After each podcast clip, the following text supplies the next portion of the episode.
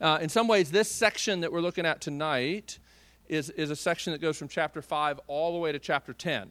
So it's sort of the main central section of the book of Hebrews where it develops this idea of Christ as priest. Now, the idea of Christ as our priest is really not talked about in many other New Testament books. In fact, it's one of the reasons I believe that we have the book of Hebrews. God wants us to understand that Jesus is our high priest.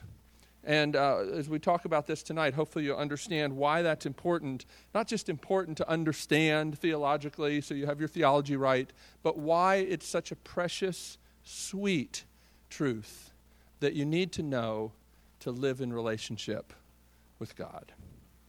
One of my favorite movies of all time is this movie, Parenthood. I think I said something about it recently. I, I quote it all the time. Y'all should watch it on a movie night sometime. Um, it'll make me cry, I guarantee that. But uh, there, one of my favorite parts in the movie is after Steve Martin, who's kind of the dad, who's kind of anal and definitely obsessive compulsive and has all these anxiety issues. Um, he's trying to hold his life together, but everything's spinning out of control. Um, he quits his job because he gets upset at getting passed over for, for a promotion. And his wife says, Great, because I just found out I'm pregnant. And you just quit your job. And um, what are we going to do? And they start, you know, getting this big argument. And then the grandmother um, decides to tell this weird little story about how when she was young, grandpa took her to the state fair and how she just loved, loved the roller coaster. And she says, Some people, some people like that Ferris wheel. No, the merry-go-round. Some people love the merry-go-round. But that just goes round and round. I like the roller coaster. And you hear like the sound of the roller coaster. And for, in, in a lot of ways, Steve Martin's whole life is dominated by the fact that he can't stand the roller coaster. He wants everything in its nice, neat, tidy place. He doesn't want highs, he doesn't want lows. Uh, in many ways, I resonate with that character because as I've often thought about my life, I would in some ways prefer that I live in sort of these various shades of gray in a world that God has created full of color. Now, the full of color is really awesome and exciting, but also really painful and distressing at times. And I think one of the things that can help us embrace the world the way God has made it, instead of trying to fashion it into what we would rather have, in my case, a world that doesn't really get too out of control, doesn't really ever um, disappoint you so much, but it also never really excites you. But that's a price I'm willing to pay as long as I don't ever get really disappointed. Maybe some of you are like that. Um, but I think that we're always trying to fashion God's world and reality into something that seems to fit what we would want. But one of the truths that can really help us embrace reality the way it is is that we have a high priest who has become like us, but who is in so many ways not like us. That high priest is Jesus. The reality of the priesthood of Jesus is what you need to be able to deal with life as it really is and to embrace reality. Sometimes when I'm thinking about preparing a sermon, I think that what this time should be about is offering you theological perspective or theological orientation to reality. I don't know if you're accustomed to thinking of Christianity as helping orient you to reality. For a lot of people, they think of Christianity as the time where you get away from reality. Sometimes people even pray at the beginning of a worship service, Lord, leave like all that stuff of life outside and let us just come here and worship you. But you should never pray that way because God is not interested in disconnecting you from reality. Worship should be a time where you bring all of life into the presence of God and He meets you there in the stuff of life. Hearing from God's Word should be a time where dots get connected, not where you're basically come and turn off your mind and don't think about things except spiritual things. No, God's Word speaks to all of life. And one of the challenges that we have in dealing with all of life is that all of life is really difficult. Sometimes we would rather live in a fantasy world where we can pretend that all that stuff out there isn't real. But God, instead of taking us out of the suffering, out of the brokenness, gives us one who will be with us in the midst of this suffering. Now, God's been saying this for a long time. One of my favorite places he says that in is Isaiah 43. Do you remember Isaiah 43? Um, sometimes we sing this song uh, When you walk through the waters, I will be with you. When you walk through the flames, I will be with you. You'll not be burned. Do you remember that? It's an amazing promise because God's people are going to walk through floods and fires. And God doesn't promise to deliver them or keep them from those things. Instead, He promises that I will be with you in the midst of that. And in particular, what he's talking about there in Isaiah 43 is the exile that's coming, where God's people are going to be uh, uprooted by this foreign invading army and carried off into exile. And then, as some of them are in the exile, in the book of Daniel, you see this amazing picture where Daniel's three friends are thrown into this fiery furnace. And rather than burning up, what do they see? It, it says in the Bible that there was one like a son of man there with them in the midst of the fire. And God is teaching that He is not about the program of removing us from reality even the reality of a broken world, but instead wants to meet us and strengthen us in the midst of it. And ultimately, the way we see that most clearly is in the person of Jesus, who has come to be our high priest. A high priest who learned obedience by suffering. And so it is with all of God's children. Now, if you're checking out Christianity, this may not seem like a very inviting idea. But I would submit to you I would submit to you that the silly kind of pop psychology that goes by the name of Christianity in a lot of places is, is really not what you want. You want a God who is acquainted with grief and suffering and who has done something about it. You may think that you would rather have a nice little fairy tale existence where everything just works out. You may at times even pray for that. But God wants you to understand reality because Jesus had to taste reality beyond what you can even imagine. Let's look at our passage of Scripture here.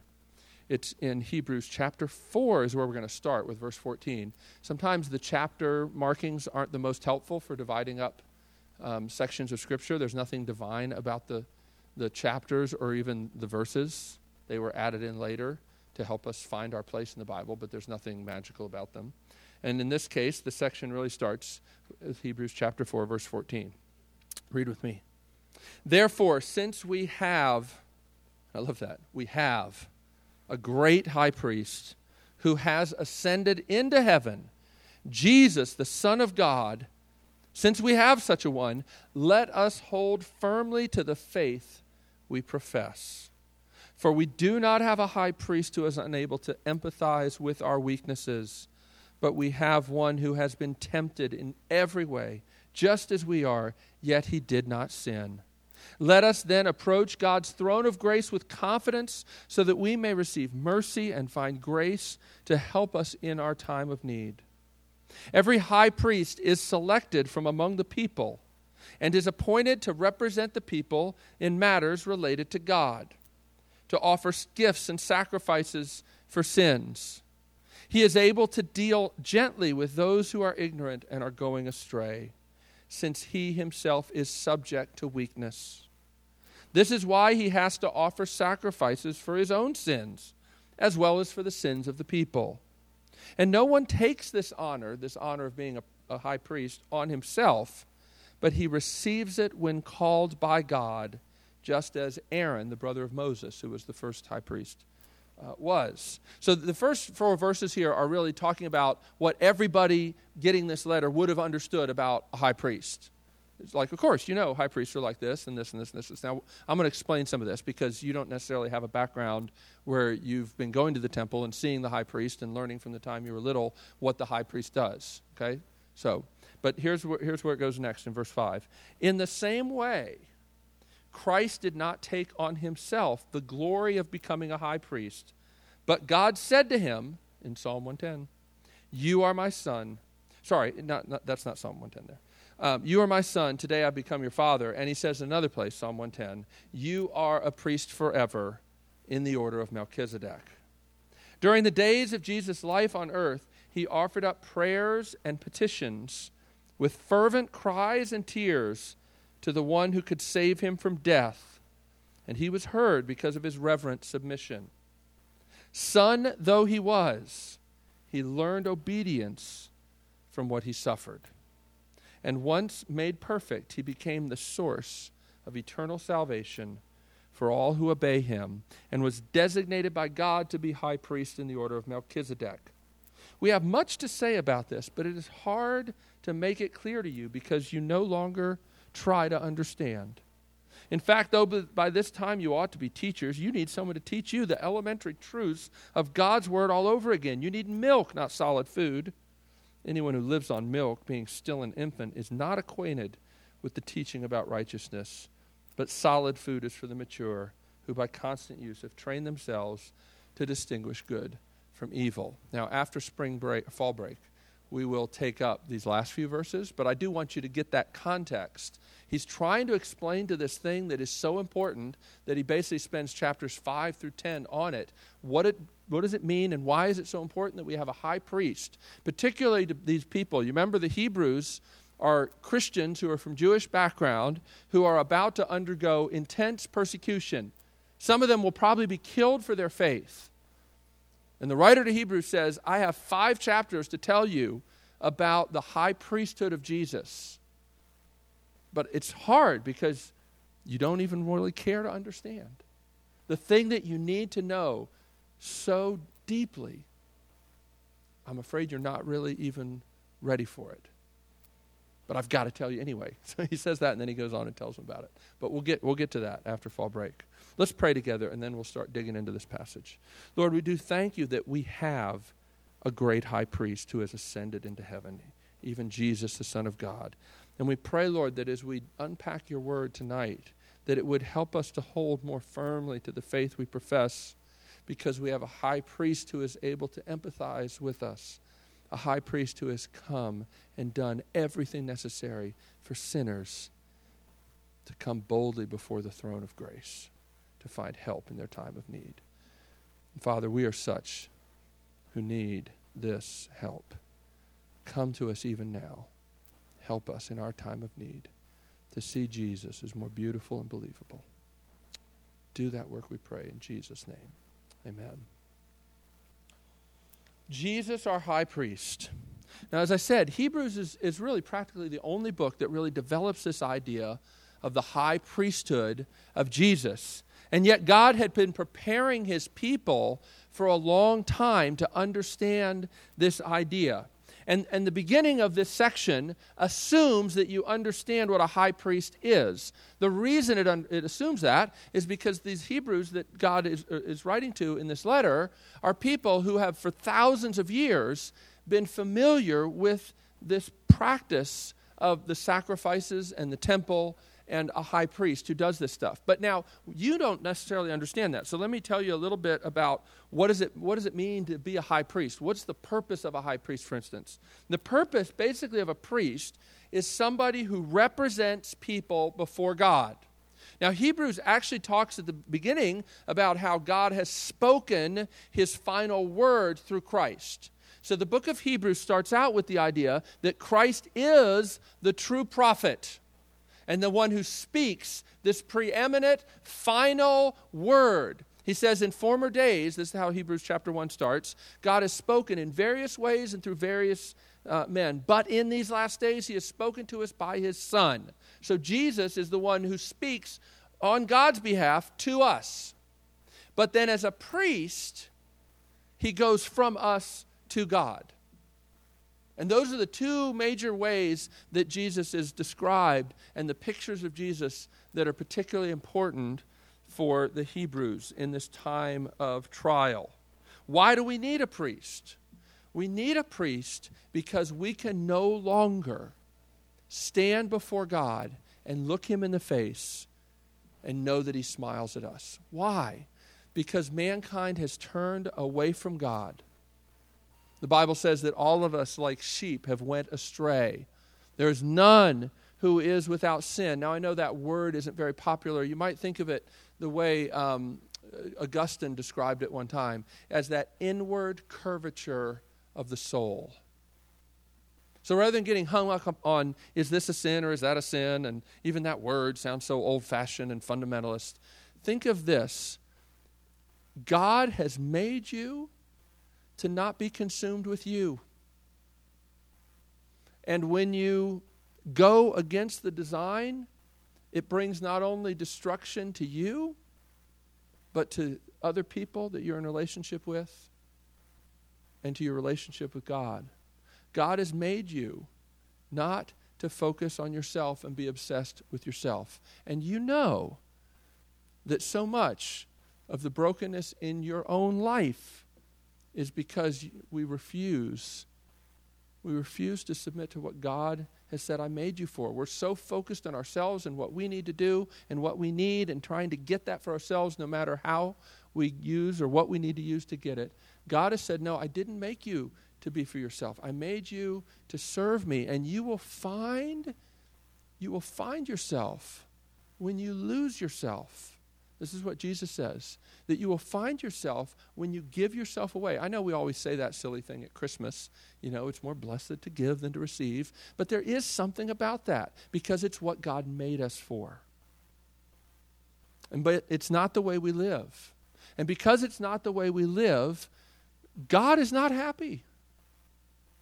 The reality is, mankind stands before a holy God and has to answer to this God. Now, C.S. Lewis wrote this amazing essay, I think I've referred to it before, called God in the Dock, where he says, you know, for most of human history and most cultures, people have assumed that mankind had to answer to God for how mankind has lived and what mankind has done with the stuff that God has given to mankind. But he said in the modern world, there's this curious thing that's happened. Is modern man has just has sort of turned upside down the assumption without any real basis or justification. But modern man has said, look, no, uh, hell no. I don't, I don't have to answer to God. God has to answer to me. God, why have you done this? Why have you done that? Why haven't you done this? And C.S. Lewis said, like, the sort of difference between modern man and most every other person who's ever lived is that modern man assumes that God is in the dock. The dock in the English court system is where the defendant sits. And, and modern man assumes that God is the one who has to answer to our charges. But Hebrews says, no, it's not that way. It's really not that way. God made you, He made you for a purpose. And you have to answer for that. Therefore, you need a priest. Because you can't stand before a holy God based upon what you've done or how you've lived.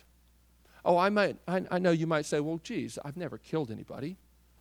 It's like, okay, that's fine. Though Jesus says if you've been angry with somebody in your heart, you've killed them. So I don't know if you still want to try and say that to Jesus. But let me tell you, Jesus says that to be in a relationship with God, you need to love Him with all your heart and all your mind and all your soul, with all your strength. And God doesn't grade on a curve. And that's just the reality. And it wouldn't be kind of me to soft sell that. Jesus did not come and die on a cross just for the heck of it. If you want to know what we need, you can start with yourself and you might figure out some of it. But a much better way to figure out what you really need is to look at what Jesus did. Because I don't know if you remember this or not, but Jesus in the garden, right before he went to the cross, he prayed to God and said, Father, if there be any other way, any other way for my people to be reconciled to you, then let this cup pass from me. And the cup he meant was the cup in the Old Testament described as the cup of God's wrath. And in the Old Testament, God promises that one day his enemies will drink the cup of God's wrath to the dregs, that they will endure and suffer the full fury of his wrath for ruining his world. And Jesus says, That's the cup I need to drink but I don't want to drink it. And if there be any other way Don't make me drink this. But he prays, Nevertheless, not my will, but your will be done. And he goes to the cross and he drinks that cup to the very dregs, and then he cries out, It is finished. Now, what does that mean? Why is that important? That is important because here's the thing if Jesus didn't really need to die, if all that you needed to do was wish you were a better person, feel bad about the ways you're not a better person, if that's all you really needed to do for God to say, okay, well, that's good enough. You know, most people I know don't even, don't even feel bad about how bad they are. But you feel bad, so that's good. Come into my kingdom. If, if that's all you needed to do was feel bad, then Jesus suffered for nothing. Right? So, to get a true sense of what you need, it's, it's not so helpful just to look at what you think you need. It's better to look at what Jesus did because Jesus didn't do anything he didn't have to do. You understand? So we have a high priest. We have a high priest. Now, what did this high priest do in the Old Testament? A couple things. I'll just tell you this real quick. The one thing he did is he would offer a sacrifice on behalf of the whole people, the whole nation, on, on their sins. And God wasn't saying that this animal and this sacrifice animal would pay for sin. God was teaching, and we're going to get into this later in Hebrews. God was teaching that there has to be there has to be death. There has to be death. Do you remember the story of the garden after Adam and Eve rebel against God? He kicks them out of the garden. He doesn't want them to have access to the tree of life anymore. Why? Because the only way for reconciliation to come is for death to be satisfied. And if an Adam and Eve were not able, if death was not able to come into the world, then neither was reconciliation. They're kicked out of the garden so that they couldn't continue to live forever in this state of rebellion against God. And God blocks their way from getting back to the garden. You remember how? With an angel with a flaming sword. Embroidered on the curtain in the temple that separated the Holy of Holies from the rest of the temple the place where the high priest had to go once a year into that Holy of Holies to offer sacrifice for the people, embroidered on that curtain was palm trees and a sword. And God's people understood the significance of this that to get back to the garden, and the garden, it doesn't really matter where it is, because Jerusalem, the temple, the Holy of Holies, is what the garden is. It's the place where you can be with God and walk with Him in the cool of the day and have rich fellowship. Look Him in the face and see His smile and know His love. To get back to that place, somebody had to go under the sword. And that's what, that's what it means that when we say that we have a high priest. Somebody went under the sword. Not only did the high priest have to offer sacrifices for the nation, but he also did this interesting thing. This is also, you can read about this in Leviticus 16 if you want. Um, I don't know if you've ever read Leviticus, but you might look at Leviticus 16. You understand a little more of this. The other thing that the priest did is he would take a goat, it was called the scapegoat. He would place his hands on the goat's head, and he would confess all the sins of the people and then the goat would be banished, banished from the people. The idea is that sin not only needs to be dealt with, needs to be punished, but it also ostracizes us and puts us outside of fellowship, not just with God, but even with God's people. And the high priest does these things. But the high priest had to offer a sacrifice for his own sins and the sins of his family first.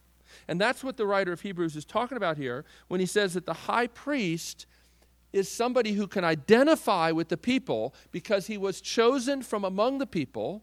It's not an honor he takes to himself. God appoints one to be a high priest, which is God's grace. To say that I am going to provide a way to deal with your sin. Adam and Eve had no idea what to do. You remember what happened after they sinned? They're hiding in, a, hiding in the bushes and they're trying to hide with fig leaves, right? Now, those leaves that are talked about there, they're really big, right? They seem like they would be good coverings for shame, except they have huge holes in them.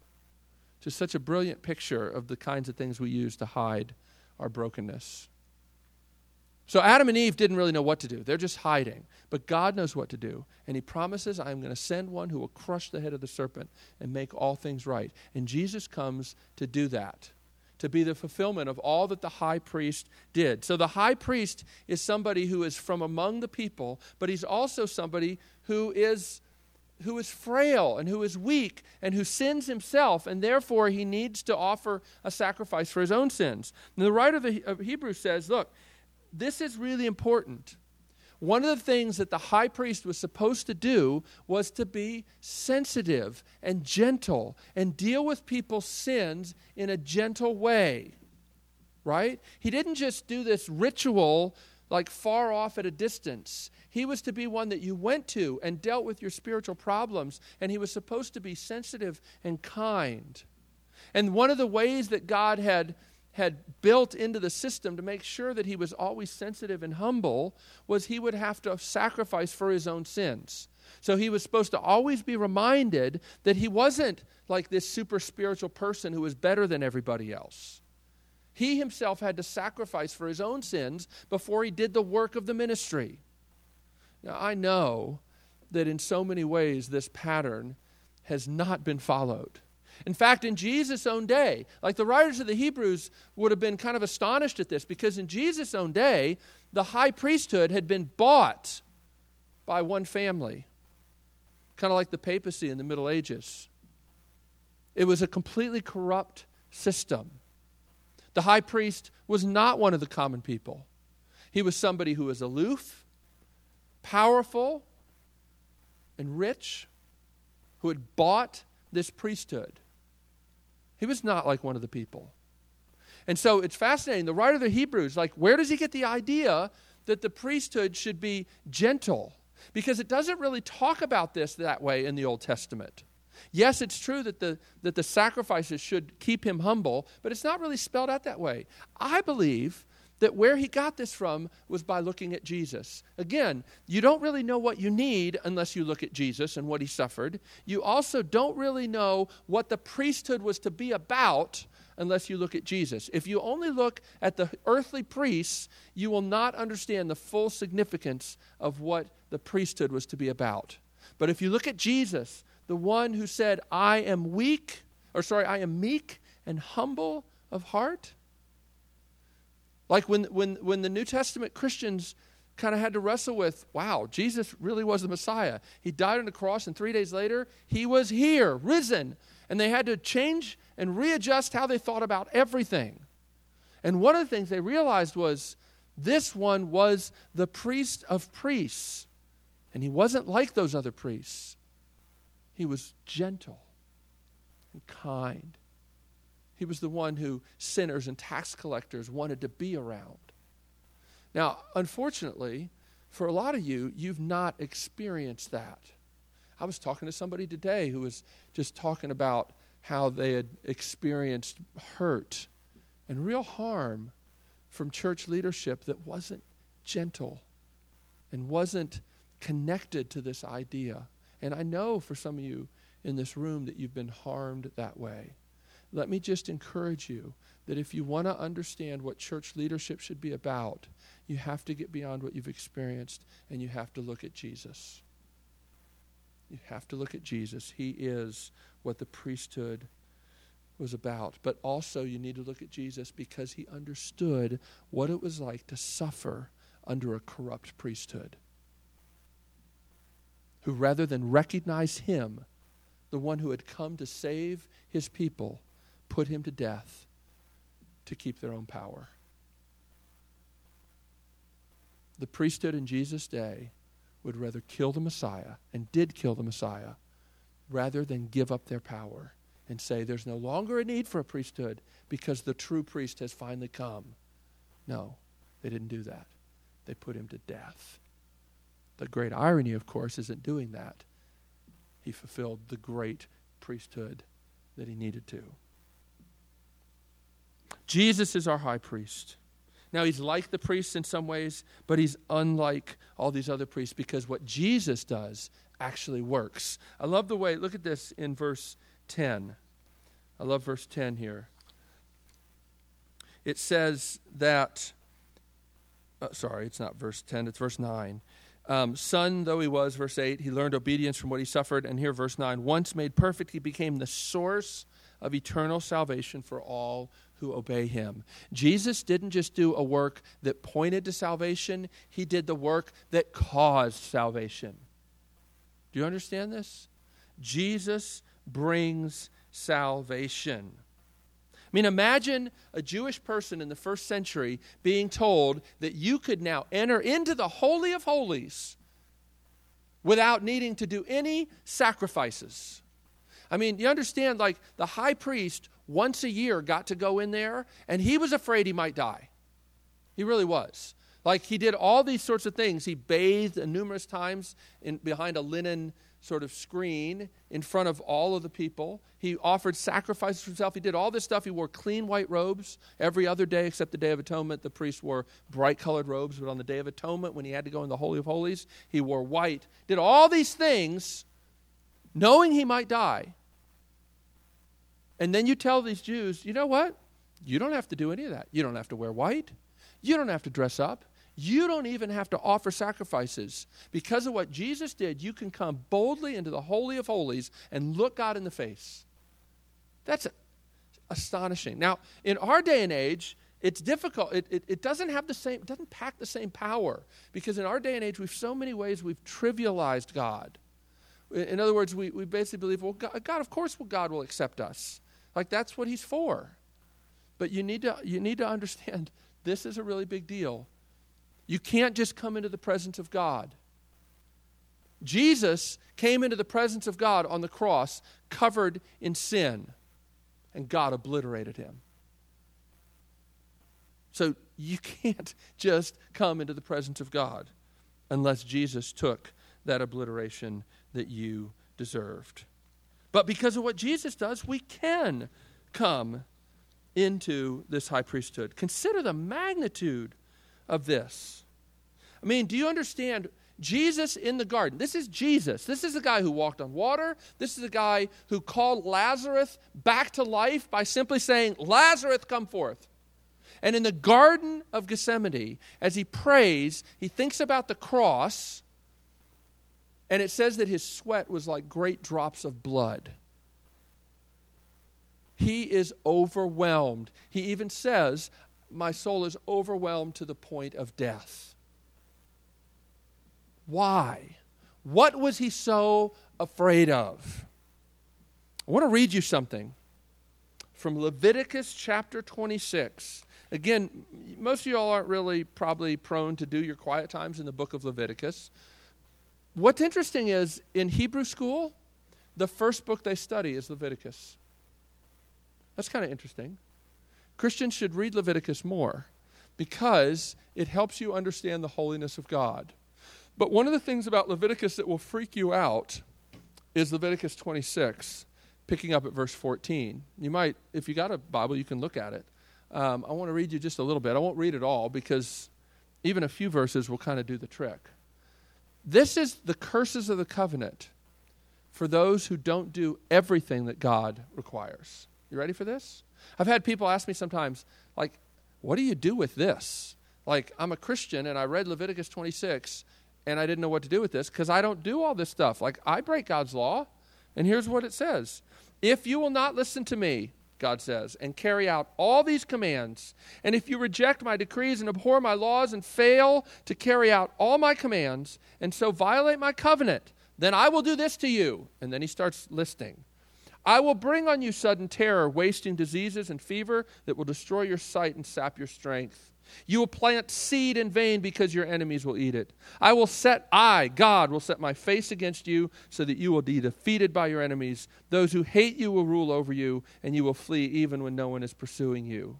If after all this you will not listen to me, I'll punish you for your sins seven times over. I will break down your stubborn pride and make the sky above you like iron and the ground beneath you like bronze. Your strength will be spent in vain because your soil will not yield its crops, nor will the trees of your land yield their fruit. If you remain hostile to, toward me and refuse to listen to me, I will multiply your afflictions, afflictions seven times over as your sins deserve. I'll send wild animals against you, and they'll rob you of your children, destroy your cattle, and make you so few in number that your roads will be deserted. And if, in spite of these things, you do not accept my correction, but continue to be hostile to me, I myself will be hostile toward you, and I will afflict you for your sins seven times over. I will bring the sword on you to avenge the breaking of the covenant. When you withdraw into your cities, I will send a plague among you, and you will be given into enemy hands. When I cut off your supply of bread, ten women will be able to bake your bread in one oven, and they'll dole out bread by weight. You will eat, but you will not be satisfied. And then he says, if you continue to be hostile to me, you will eat the flesh of your sons and the flesh of your daughters. I'll destroy your high places, cut down your incense altars, pile your dead bodies on the lifeless forms of your idols, and I will abhor you. I will turn your cities into ruins and lay waste your sanctuaries. I will take no delight in the pleasing aroma of your offerings. And on and on and on it goes. And you say, What the heck? Like, and you may even think, like, okay, well, I, that's that whole horrible God of the Old Testament. But let me just tell you, our God is a consuming fire, is still coming up in the book of Hebrews. Right? Don't fall into that silly idea that the God of the Old Testament is a God of wrath and the God of the New Testament is a touchy feely God who says, There, there, it's going to be okay. No, our God is a consuming fire, is in the New Testament, in the book of Hebrews, as a matter of fact. And I will cover you with the shelter of my wings, is in the Old Testament. Okay? So it's much more, it's much more complicated than that. How do you read this as a Christian? Here's how you read it this is what Jesus suffered. He redeemed us from the curse of the covenant by becoming a curse for us. If you want to know why Jesus why Jesus fell to his knees and his sweat was like blood drops coming out of his pores, it's because he knew this is what was coming. When he said, My God, my God, why have you forsaken me? You see, when they beat him, he made no sound. When they put a crown of thorns on his head, he made no sound. When they spat upon him, he made no sound. But when he felt this from his father, he screamed, My God, my God, why? And he knew why up here, theologically, but knowing it here and experiencing the full fury of the holy, infinite God are two very different things. And what you need to know in the midst of the struggles that you deal with is that this is what Jesus struggled with. This is what Jesus dealt with. Therefore, Jesus Jesus has been everywhere you're afraid to go. And he's suffered anything that has broken you and caused you to wonder if God is real or if he loves. Jesus has taken that. And you know, Jesus prayed that God would sustain him through that. As a matter of fact, it says in the Gospel of Luke that, G- that God sent an angel not to take him out of the garden. I mean, this is like you know, in the Quran it says that God could never see his holy prophet suffer. And so as Jesus was carrying the cross, there was some poor schmuck in the crowd, and God switched them. And, and that somebody else um, was basically sort of switched with Jesus, but made to look like Jesus so that he died and Jesus didn't have to suffer. I mean, that's the same temptation that Satan had been giving to Jesus all along, right? So I don't know what you think about Islam, but in, in many ways, what it says about the cross ultimately is what Peter told Jesus. You don't have to suffer. You remember what Jesus said to that? Get behind me, Satan. In other words, Jesus suffered the full weight of God's wrath. He wasn't delivered from it. He didn't get to do an end run around the cross but God strengthened him in the midst of it. And here's what the writer of Hebrews is saying to these people He learned obedience through suffering, and he was made perfect. That word is probably better translated. He was made mature or complete because of suffering. And so it is with all of God's children. If you want to understand the love of God, you may say, I really want to know more about God's love and be able to trust Him more. What did that mean for Jesus? It meant a cross. He learned obedience by suffering.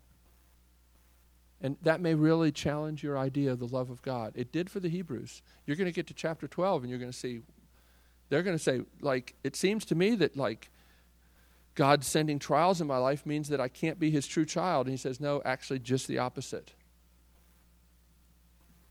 God, God calls us all to be priests. And the only way that you can keep your heart open to God is when trials and struggles come, you say, Let me fellowship with Christ in the midst of my sufferings and taste a little bit of what it meant for him to love me.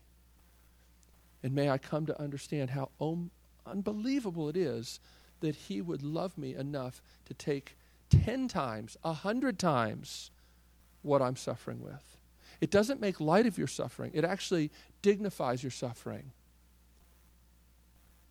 Jesus, our high priest, suffered from the moment he was born until he finally died on a cross, and it got harder for him every single day. And yet, still, he didn't back down because he would rather die than live without you. Does that not have power to melt your heart? Let me, let me conclude this way. Have you made use of Jesus as your high priest? There may be some of you here tonight who, who are not sure that they really want to flee to Jesus. Maybe there are people here, you've been hanging around Christianity, you've been trying to explore it. Let me just say this. If Jesus in the garden was afraid to take, well, I put it this way if Jesus in the garden was afraid to meet God face to face, you really want to do that? Are you really sure that you want to stand before God based upon your record and your life? When Jesus contemplated standing before God, it, it brought him to anguish and tears and crying out, God, don't make me do this. And you don't have to do it if you run to Jesus. You don't have to deal with God on your own. Have you made use of Him to return to Him? Right? Maybe some of you feel like I'm in sort of this prodigal place. The way, to back, the way back to God is through Jesus. Jesus does not come and say, You get one chance to use my blood. No, we have a great high priest who, even now, sits at the right hand of the Father and pleads his wounds for all of his children and says, Father, forgive this one. Look at me. Look at what I suffered in their place. I think so many times Christians are like, well, you know, I believed that I could come to Jesus one time because I didn't know better, but now I know better. And how do I come back to God now when I've sinned in ways that I never would have believed I could have done? And the answer is Jesus lived and died in place of sinners. And to come back to God, you come through Jesus. And then have you made use of him in your sorrow? Have you went to him with your sorrow, or are you using your sorrow to keep you from him? What does it mean for you to come to Jesus in the midst of your sorrow and say, Jesus, I know that you understand this. And, and I know that you can meet me in the midst of this sorrow. Don't hold back. Run to him. And if you went to him and asked him to give you his heart for this broken world, I know that it breaks our heart to see suffering and the wounds of this world, but imagine how it breaks the heart of Jesus. And are you willing to say, as, in, as you are a priest, so may I be a priest who lives to, to, to take on some of the brokenness of the world and offer it up to you and say, Jesus, come. Bring your kingdom here right now. Jesus is the high priest, and we need a high priest. He's the one who sustains us in the midst of reality. He doesn't deliver us from it. He doesn't say, yeah, you know, become a Christian and just check out of all the problems of the world. No, he says, take on my burden and come to understand me more fully than you ever have as we weep together and work together to make all things right. Let's pray.